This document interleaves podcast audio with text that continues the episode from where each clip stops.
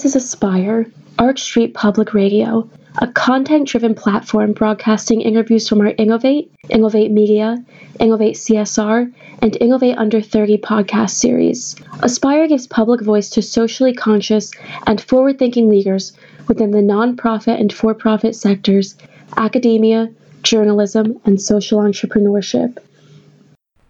Today is March 13th, 2012. I'd like to welcome Jill Vialet, CEO and founder of Playworks. Playworks is a national nonprofit organization that supports learning by providing safe, healthy, and inclusive play and physical activity. To do this, Playworks partners with low income schools at recess and throughout the entire school day. Playworks currently operates in more than 300 schools in 23 U.S. cities and serves more than 130,000 elementary school students every day. Do I have that right? That is correct. Great. And Jill, you uh, we know are an extremely accomplished person, a championship athlete in high school in track, student body president while at Harvard. In addition to being the founder of Playworks, you're also the founder of the Museum of Children's Art in Oakland. You are an Ashoka Fellow, something we share, uh, a fellowship that recognizes and supports the most highly impactful social entrepreneurs around the world. Um, and today, you and Playworks are also part of the Clinton Global Initiative. And am I right that in 2011 you were recognized by Forbes as one of the nation's most impactful social entrepreneurs? Yeah, that's true. Terrific. So there's so much we could talk about today. But I'd really like to focus our conversation on the subject of empathy, and particularly your role as a key leader in Ashoka's empathy initiative. To set the stage for that conversation, I'd like to ask you to talk a little bit about something I know that you've been thinking about for a long time, which is the role of play in the development of healthy children. Yeah. Well, so you know, it's one of those funny things when you talk about play. Um, it, it eludes def- definition in some ways, but um, one of my favorite uh, definitions of a, of a game is by the philosopher Bernard Suits, and he said that a game is the voluntary attempt to overcome an unnecessary challenge. And um, I just love the mix of um, sort of seemingly conflicting ideas that sort of con- encapsulated in that definition. And um, for me, that's at the heart of what we're seeing when we're going into schools and leveraging play to promote both learning and physical activity. That it is at its heart a challenge, right? Um, right. But that kids are reacting to our program and engage with our program the way they are because it is uh, unique in the school day and creating a real chance for the kids to choose and be in control and um, the way the feedback works when you're playing is in a sort of almost constant iterative way. Um, they're just it's constant feedback which enables them to um, come closer in mastery, even though you know it's sort of at the core of the idea is that there is no end point, that there is no it's an unnecessary you know it's an unnecessary challenge. You're just doing it for the point of doing it, and all those things about play, I think, are ultimately why it's at the heart of taking a second look at education reform and um, and really trying to ultimately build schools that really look at kids from a, from an empathic perspective. That recognizing that kids out in America's schools today are more like you and me than they're not. I think having heard you talk about this before, one of the things that did strike me in terms of empathy is how your approach does require an empathic understanding of children, sort of looking at the institution from the from their perspective and asking how would I want to experience my learning process if it was up to me.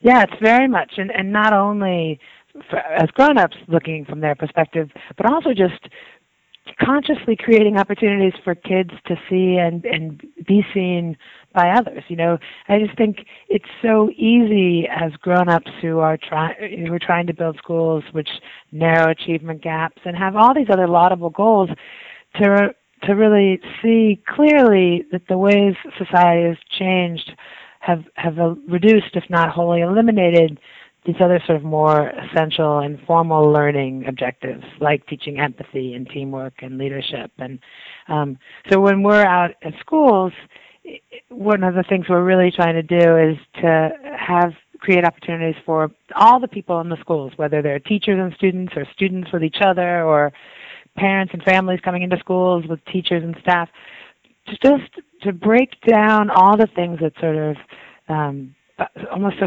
systemically built in to keep us separate and on different teams and to help us see one another and and to recognize the common goals. You know, one of the things I've heard you talk about along those lines, which I think is so interesting, is the culture that exists in our schools today. And I've heard you talk about this in terms of sort of like a culture of control, that we set up institutions that are really designed to sort of say, how do we control these these beings that are within our, our institution? And you've I think spoken compellingly about how that culture can uh, evolve into a really different space in which um, there's more autonomy, there's more play. And I wonder if you could talk about that. How, uh, really, two questions. One is, how would you like to see that culture, culture evolve? And how does Playworks help that culture evolve in the right direction in schools? Yeah, I, I think it's such a fascinating question, right? And I also, I think critical to answering that question, you have to start um, from a place of really recognizing what we're asking of educators today, right? So we're holding them accountable to these very narrow standards, and it's a pretty high stakes game for them as well. It's not just the testing that's high stakes, but all of how education is being talked about and discussed, and uh, all the the references to the system being broken. I I, I approach it with a lot of trepidation. Like I, I worry that whenever people start to refer to systems as being broken, it's just a sort of overture to wanting to dismantle that system. So I, I come at it with a, a high degree of of concern, but also um, so I, I just I go into the conversation wanting us first to have a lot of understanding for why teachers and administrators make the decisions they do. But the, what what it's boiled down to though is because kids aren't getting the chance to play outside of school hours the way I did when I was growing up it means they come to school without the basic skills that we brought to the, the schoolyard. They don't know how to pick teams or to even out teams if games go awry. They don't know how to resolve conflicts. They, like rock, paper, scissors is something that we're out there in the schools teaching kids how to do so that they have this really arbitrary, quick, face-saving way to um, keep games going. But uh, these basic skills they're not bringing in. So if you're a classroom teacher, right, and you're being on one hand held accountable to these very intense standards. And on the other hand, dealing with kids who aren't bringing to school the same kind of social skills that we brought to school, you're you're kind of between a rock and a hard place. So so given that, Playworks comes in and basically we recognize that there's a high degree of chaos in the current school culture and and we bring in, we reintroduce a culture of play, which for some people is sort of counterintuitive, but we do it in a way that enables us to sort of stop the chaos and shift behaviors. And that in combination enables teachers to do what they do best and teach and enables kids to learn. And that combination of all those moving parts is really how we feel like we really contribute to accelerating learning by, by really focusing on the school culture.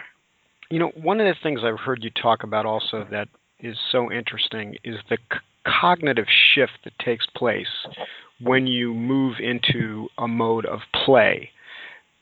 I heard you describe it in a video. I think it was a TED talk. Uh, very interesting. This idea that when we're just sort of passively listening to a teacher make a presentation, or even the way I've observed my my own children sometimes studying, which seems rather passive and um, almost oppressive.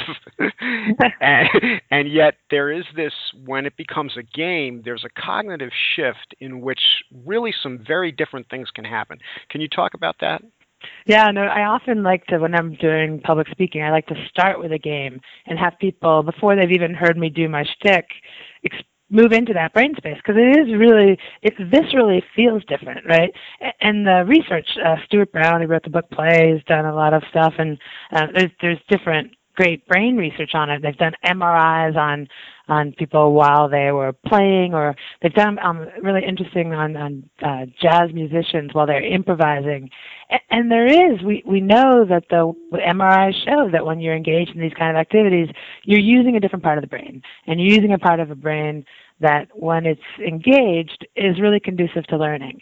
Uh, but even just uh, you play a quick game. We play a game called Stand Up sometimes with uh, grown-ups and with kids, and and you're it's making a series of statements, and if that statement applies to you, you stand up, and it just changes the whole dynamic of of the learning experience, right? As opposed to sort of this didactic one human standing in front and dropping knowledge on all the others. Um, you suddenly uh, when you're playing this game, uh, even as a member of the audience, you're you're listening a different way because what I'm saying might be directly applied to you.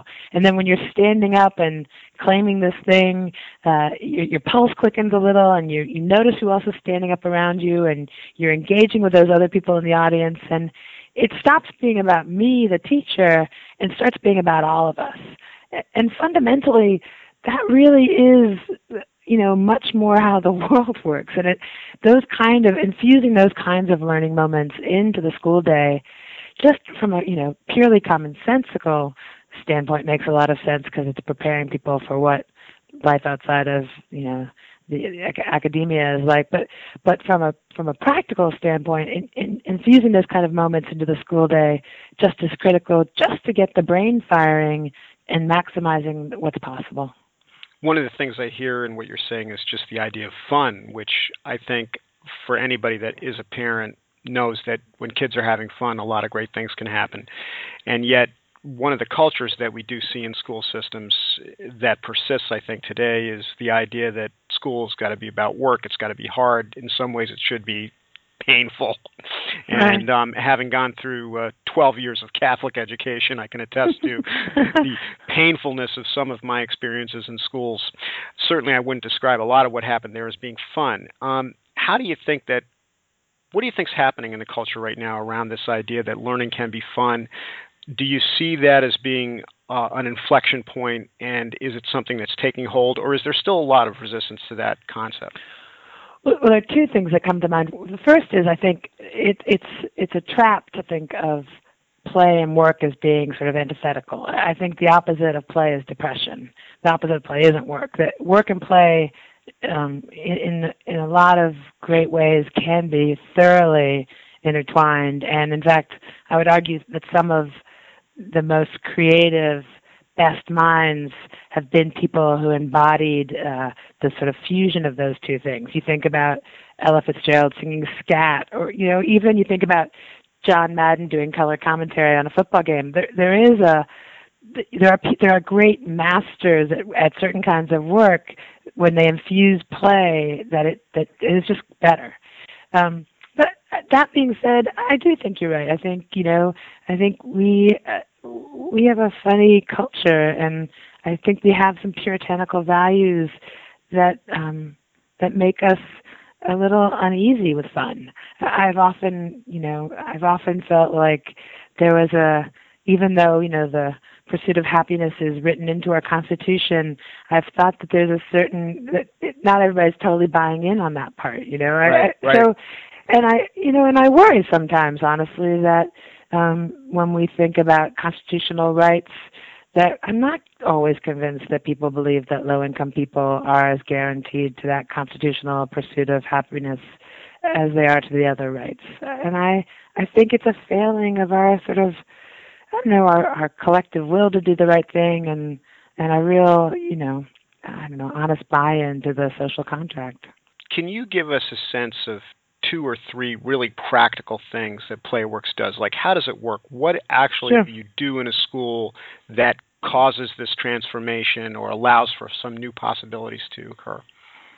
So when we show up in a school, and that's whether we're doing our full-time direct service model, or we also are now building our training business. And the, our direct service model serves predominantly low-income schools and urban communities, but our training and technical assistance business, we're working all over the country and uh, more rural communities, uh, more affluent communities, really serving everybody, and that's been great. Um, so, but when we go into a school, in, in either um, in either way, we uh, first one of the things we're doing is working with the school staff to really map the yard, to take a good look at what's going on currently, and to come up with, for, with a vision for what they want. And like anything, you know, half the battle is having a plan. So they we map the yard for what what we want to see And then um, the next thing we often do is we'll teach all the kids rock paper scissors.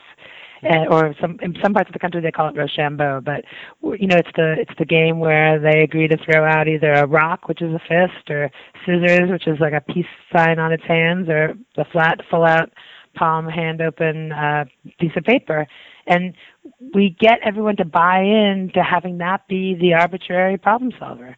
And I know it sounds so ridiculous, but it's it's you know most conflicts right that are happening out there are completely arbitrary and giving kids this basic tool and and an opportunity to not lose face but to keep playing honestly it makes all the difference in the world and then the third thing I'd throw can I, out can I there just is, can I just yeah. say I would love to see like the U.S. Congress try that for a few months. Yeah, you, you're not the first person who suggested that perhaps I, after I finish, you know, working with kids, that I could take on the political uh, gridlock as a uh, yes.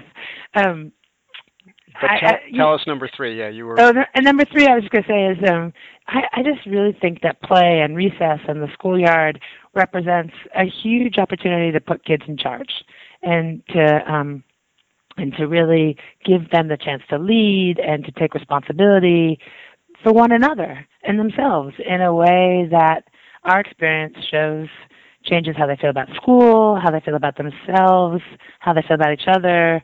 Um, it just really enables them to see things more clearly, I think, and and with a, a generous heart. And it really and play. I, you know, there's there are all these great quotes. The the Plato quote about you learn more about a person in an hour of playing with them than in a year of, of talking with them. A year of discourse, I think, is what Plato wrote. But Right.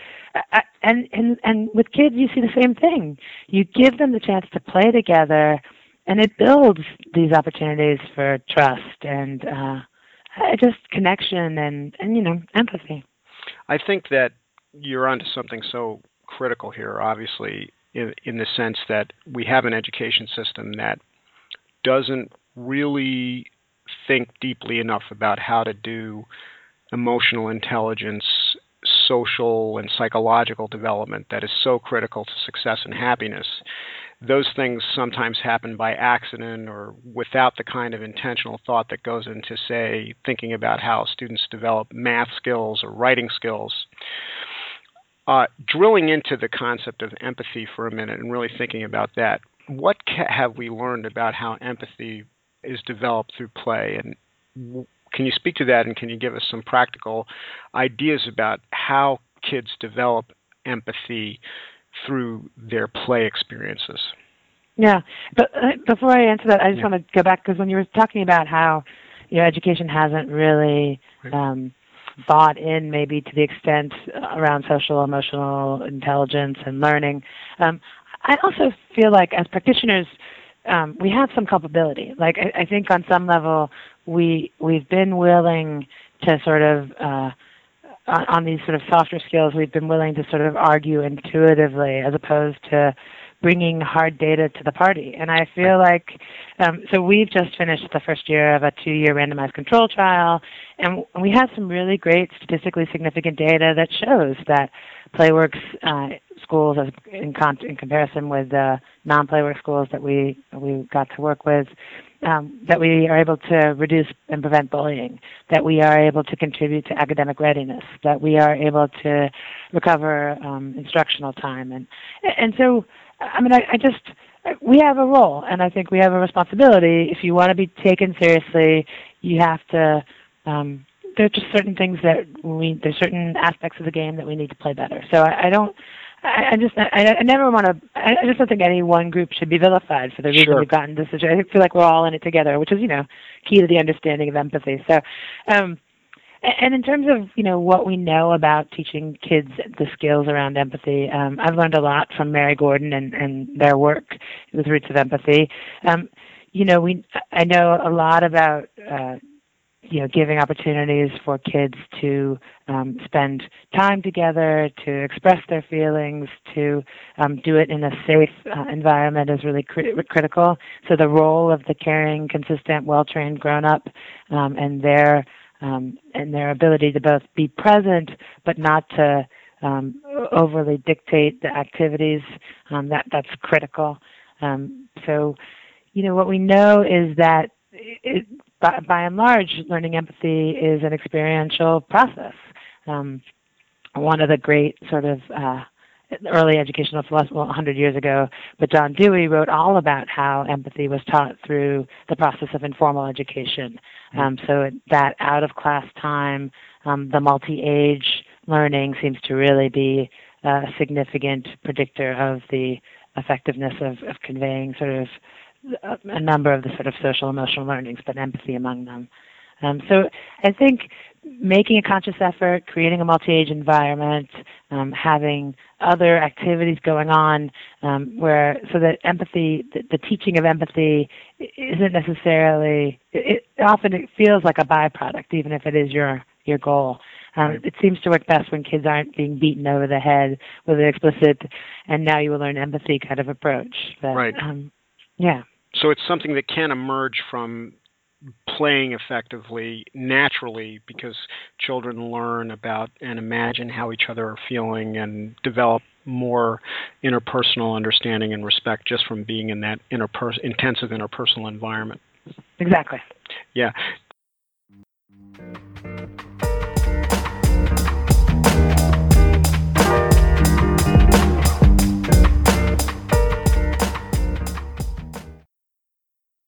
This Innovate series features dialogue with some of the most influential advocates for changing our world, from the CEOs and founders of major nonprofits to the directors of cultural and academic institutions. Innovate demonstrates the vital role of empathy as an agent for that change.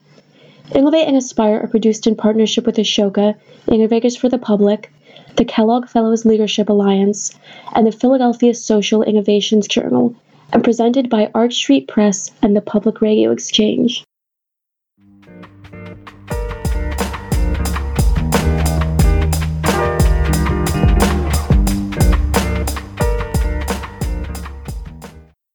We now return to our Innovate interview with David Castro and Jill Vialet, founder and CEO of Playworks.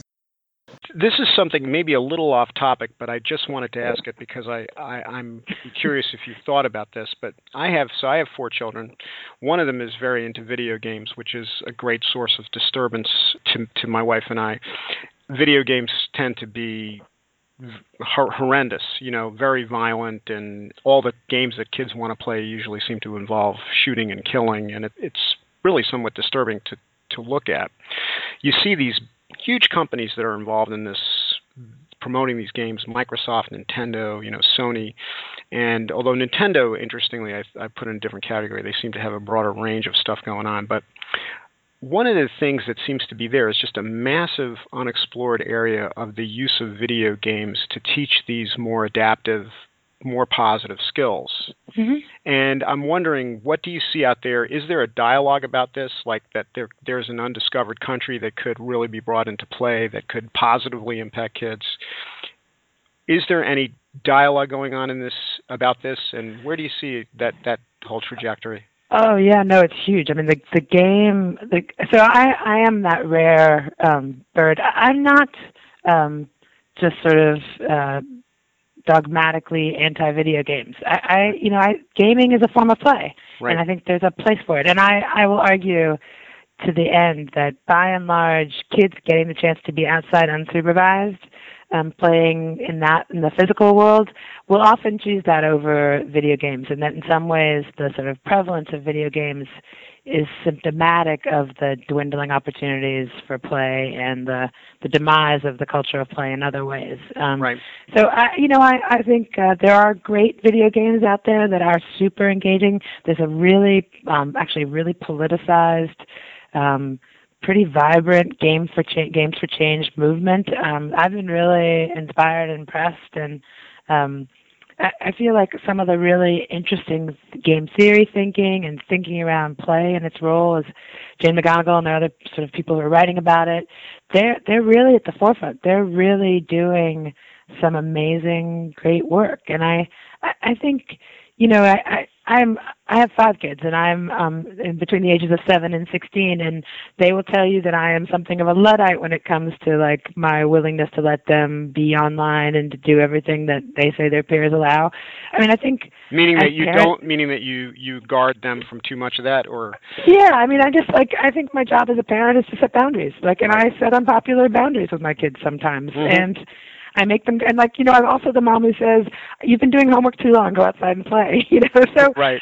you know I'm I'm an equal opportunity bizarre parent but like you know I love my kids and I you just each person has to as a parent do what feels right to you and that's it's an incredibly it's way harder being a parent I think than it is running a big national nonprofit. So I have nothing but empathy for parents and families all across the country dealing with this issue.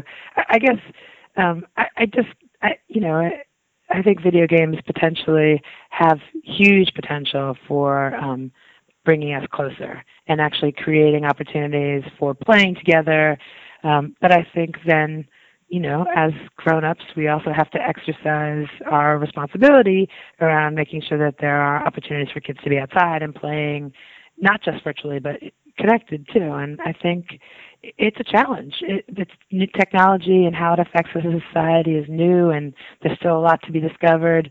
But it's still potentially a great resource for building connectivity, and and it's really it's on us to make sure that we don't allow it to to really reduce itself or to to its least common denominator because of sort of capitalist instincts and other kind of lesser human virtues. I, just think I think the potential for promoting play through online connectivity is huge and it'll be a real loss if we don't make the most of it and figure as play advocates how to work together. Yeah, I mean, it would seem that that the, the it's virtually unbounded. Just a, a, a small story on my end.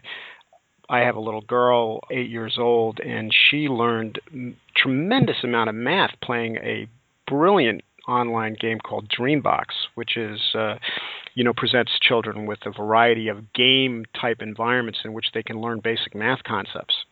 So I do, but I was just shocked that I couldn't find anything it, it shocked me that there weren't lots and lots of titles like that available. Uh, mm-hmm. It seemed to be a very diminished universe where there could be just so many more yeah. opportunities. So I'm really encouraged to hear you say that you think people are out there, their innovators are out there thinking about this, and we'll yeah, see definitely. more and better video games in the future. Taking this in a slightly different direction, the world of organized sports. You obviously had a terrific experience in organized sports uh, in your youth, and I know a lot of people do have good experiences in organized sports. However, there is sort of a dark side to organized sports as well. It, it's not essential that one learns empathy and becomes a better person, you know, through the world of organized sports. Right. And I'm wondering if you have any reflections on what are the best practices for schools that are developing organized sports programs so that students do get relevant life experiences from their organized sporting. What do we see out there going on? What would you recommend? What's the frontier of, of sure. really enlightened approaches to organized sports? Well, there's another Ashoka fellow, Jim Thompson, who's running Positive Coaching Alliance, and right. they are great and working nationally, really promoting the idea of double goal coaching. And um, I, I've been really impressed um, as a mom in my kids' soccer leagues. They've uh, the PCA trainings have been part of both our coaches' experience as well as they have a, a, a great um, primer for parents and families on how to be an engaged fan. And um, I, I've been really impressed with their work. Um, and, and you know, I think you know, we run at Playworks. We run both, um, you know, the recess programming, and then we do some after-school uh, leagues where we introduce competition. And you know, I feel like it, it's a funny world, and like on both sides, but people, you know, dogma tends to be of the, you know, a certain kind of intense persuasion, but the folks who are non-competitive can be just as dogmatic as the folks who are uber competitive, and we've plopped ourselves squarely in the middle, which can be a very, very lonely place. But uh, you know, I, I, I we America's a funny place. You know, we we have a funny relationship with our with our sports teams and our sports heroes, and um, it's a little out of whack, I think, and I think it's trickled down to affect our kids. But there are people out there advocating on behalf of a of a saner approach, and um, well, I think PCA is a great example. Positive Coaching Alliance. Yes, I, yep. he's on my list to talk to. Oh, great. Um, that's great. That is that is really great. You do a lot of work in low-income neighborhoods, and I wanted to ask you specifically about that. I actually do a lot of work in low-income neighborhoods also, and it's quite clear that the context in which those kids experience gaming and and play is different than what we might see in more affluent areas and particularly we have children. I, I run a charter school in Reading, Pennsylvania. We have children who really come from families and communities where there's a tremendous amount of violence. And I wonder if you could talk a little bit about best practices that you see for schools where the students are coming from that kind of an environment. Is there anything additional that you can do? Is there any effort to try to address that context in which the school is trying to operate? Um, yeah, that's an interesting question. I mean, um, we we definitely, you know, so we're in the 300 schools we're serving. Yeah. On average, it's you know 90% of the kids are receiving free and reduced lunch, and so we are serving a disproportionately low income population. And there's no doubting that, especially like some of the communities we're working with, um, Detroit's been just really challenging. New Orleans has seen sort of violence in a lot of different ways. You know, I think there's a certain, I think poverty is in some ways sort of a very insidious form of violence in itself. But you know, I think with the kids, I've been more impressed by the extent to which kids kids are so much the same. You know, mm. that kids are kids are kids, and the kids we see in Salt Lake City, and the kids we see in Jackson, Mississippi, and then the kids that we're training who are more affluent in Cape Cod, and um, you know, they really fundamentally want to play and they want the opportunity to engage with with each other. I, I think it'd be different if we were coming in and introducing sports, but because we're coming in and introducing games where there, by and large, aren't winners and losers, where um, where they're learning, where they where it's a very even playing field, where we're not um, introducing games where you, you find with kids that if it's a game they think they should know the rules to, like a football or a basketball or something, and they that there can be a lot of posturing around what they think they're supposed to know and not being as open to it. But we we very much by design uh, introduce an element of silliness and then you know and a and a and we ask our grown-ups to make themselves vulnerable through play in a ways in a way that I, I think brings us to um, brings us to more of a commonplace.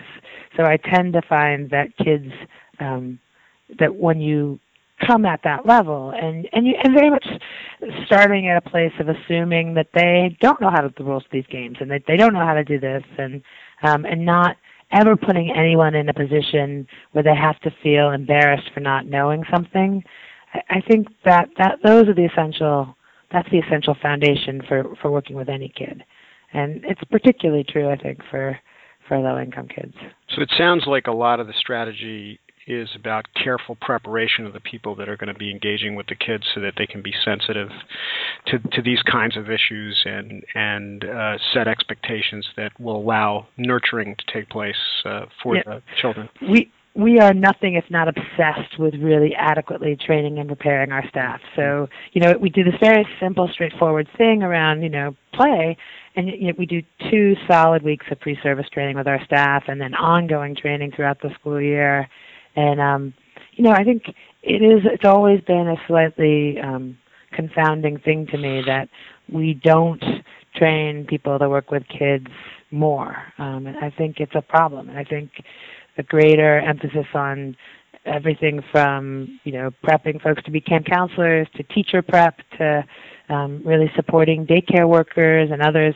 But it, I just the, the preparation and the respect that people who work with kids deserve I think there's a there's a gap between what we do and what we should be doing. So, a question that I was thinking about is, as you've done work now in such a how many you're in you're in how many cities? Twenty three cities, and we have where, 23 offices, and yeah. Where are those regionally in the country? So we're all over. Um, you know, on the East Coast, we're in Boston and Newark and New York City and Philly and um, Washington D.C. and then we're in in Jackson and New Orleans and Houston, Texas and Denver and Detroit and Chicago and Milwaukee and at West, you know, we have four offices here in California right. and Portland, Oregon. So, so you, we're really all over. You've got a unique kind of. I'm going to be in trouble for having left somebody off. You realize I just feel completely right. set up for that. that's okay. That's okay. We'll forgive you. We'll forgive you. Uh, I'm sorry, Phoenix. I apologize. Yes. that's okay. Uh, but you bring such a unique perspective seeing so many different communities and i wonder if you could comment on having that perspective. What what do you think are the primary barriers that we as a nation are facing in terms of this kind of change across maybe something that cuts across or or if the barriers are different in these different communities how do you experience that yeah, it's really interesting because I've been having this conversation because you know Bill Drayton, the founder of Ashoka, um, sort of he's been really doing all this thinking and writing about empathy and and you know he and I got into it about how do you really uh, work with schools to really highlight this the, the importance of this and what an extraordinarily important skill this is and how what a difference it'll make. And he's like yeah we could just get to 50 schools. And I'm like you know what? I got to tell you education is one of these really bizarre and maybe it's not bizarre, maybe healthcare is just like it, but my experience in dealing with American schools is that um, across cities is that we they really see each other. They don't. They, there's amongst the grown-ups, there's a real sense that um Detroit will tell you, oh, it's not no nobody else is like Detroit. Or like I was in Indianapolis last week, and the fact that we're in 23 cities, they're like, yeah, but Indianapolis is different. Or you know, and then we were we had staff go out to Honolulu, and they're like, yeah, that, this program may work in all the mainland cities, but like island culture is really different. It's not going to work. Or you know, we heard it when we launched in Jackson. The South is really different, and New Orleans doesn't count. You know, like really? so, and then you know, people in Texas will tell you how different Texas is, and so I, I swear to you, the kids in Chicago and the kids in Houston and the kids in Albuquerque and the kids in LA, so similar, and they respond to our games with the same level of enthusiasm, and they embrace the program and our coaches really with the same amount of gusto. And I would say that the young adults who come and work with us right out of college generally and become the coaches out in the yard, they have the same transformative experience time after time where they don't know they've never done it before, but they know they want to make a difference and they love to play and they care about kids and community and we train them and they come from this range of backgrounds and they are successful and it changes them forever. But you get you deal with the grown-ups, you know, the folks in the cities who work for the schools or who work in the mayor's office or who work for the local funder, or who work for, you know, and they really are different. There is a power of place that you ignore at your own peril. And mm. we've made huge mistakes. You know, I went into St. Louis thinking that I knew what I was doing, and you know, it's like the Earl Weaver quote, it's what you learn after you know it all that counts. And I was wrong. You know, we opened and closed in St. Louis, hmm. and it was hard. Um, and, and we make mistakes every day. Um, we've just, I think, after this many, you know, years of doing it and growing and the things we've learned, we've just gotten a lot better at failing fast and quick. I mean, fast. We fail fast and cheap. So you know, it's it is. uh it's a process, but you really you have to meet the grown-ups where they are, and you have to make sure, and you have to genuinely, authentically mean it. But you have to be willing to understand what they're trying to get done, and to couch what you're doing in a way that helps them meet the goals that they've already set for themselves. Mm. And I think we've been able to do that because play does contribute to learning. But when I go into a school, I'm not selling all the things I care so deeply about playing. I'm selling a cost-effective solution to their group management, you know, problem at lunchtime and recess. Right. So it, you know, so making and, it really and practical and fit. Make it really practical and, and relevant. You know, relevance is nine tenths of the battle. Interesting. When you when you uh, as you think about the future, what what excites you? Where do you see like the real possibilities for growth and really innovative ideas? What what do you feel optimistic and excited about as you look at the road ahead? Well, our training business has uh, taken off. Like I'm sort of shocked and in awe and, and wonder, and, and not because I didn't think it was an amazing thing, but um, we were just trying to do something new. And usually, when you try to do something new, you, you fall down a few times, and this sort of has taken off right out of the gate. So we're going to be training a thousand schools a year uh, in the next year or two, which is really really extraordinary growth. And, you know, there's 60,000 public elementary schools out there. And the goal is to make it possible for every kid in America to get to play every day. And so the combination of having our sort of gold standard of recess with our direct service model out there and then building on the back of that the training business, I think you then and if you're getting to a thousand schools a, a year and you have these, you know, 27 ultimately offices up and going, you then have a really solid foundation, I think, to see the movement. And for me, ultimately, the, the real change and the thing that's most exciting is the thought that we are going to create an expectation and then a, a framework that supports families who we never have any direct contact with to become advocates for play and its essential value to, to public education. So you're changing the world. That's that's, that's it through kickball. There we go.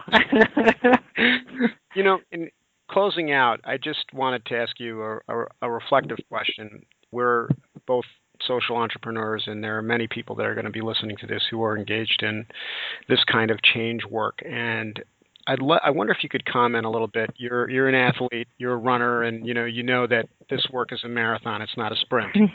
yeah. And what is it that gives you the passion, or you know what I would call the soul fuel? Wh- where do you go to get uh, that motivation to continue? And um, can you talk a little bit about that and leave us? Yeah. Well, it's another, um, you know, it's another Bill Drayton idea that you know ultimately what we're working towards and and his work around Ashoka and, and, and focusing on social entrepreneurs is this idea of building a world in which everyone's a change maker. That ultimately that's kind of where we're going and that's what it's going to take to ultimately be able to muster the collective will to to realize all the solutions that we already know that are out there. Um, so when I'm really uh, when things are you know getting a little hard or you know just sort of run into my fair share of walls for that week, um, I often will go and visit a school.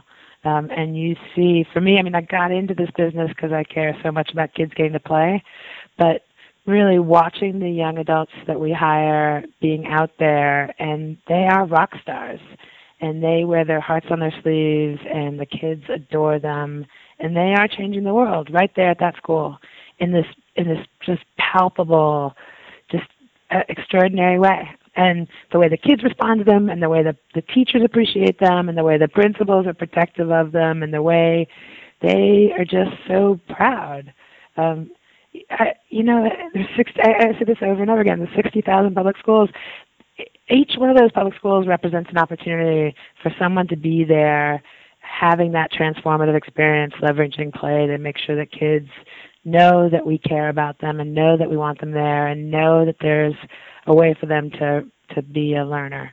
And um, I, I just, I guess for me, it's seeing that what the work I've done has created an opportunity for other people to really discover their own superpowers, and that feels like such a gift. Oh my God! Well, thank you so much. That's just so um, inspirational, and um, I just want to thank you for the work that you're doing and uh, for inspiring us today. I thought I would leave with this one little quote from George Bernard Shaw. Maybe you'll trade me back another one, since you probably are an encyclopedia of quotes I'm a big playing. giant Shaw fan. Yes, but uh, he said, "We don't stop playing because we grow old. We grow old because we stop playing." That's so, so true. Yes, yes. Well, Jill, thank you so much for joining us today. It's been a real pleasure to talk with you. And if people want more information they, about you, they can go to Ashoka or they can go to your website, which is playworks.org. That's right. Terrific, terrific. Well, thank you so much. Thank you. Thank you for joining us today. Our library of interviews and a range of further resources may be found at archstreetpress.org or prx.org.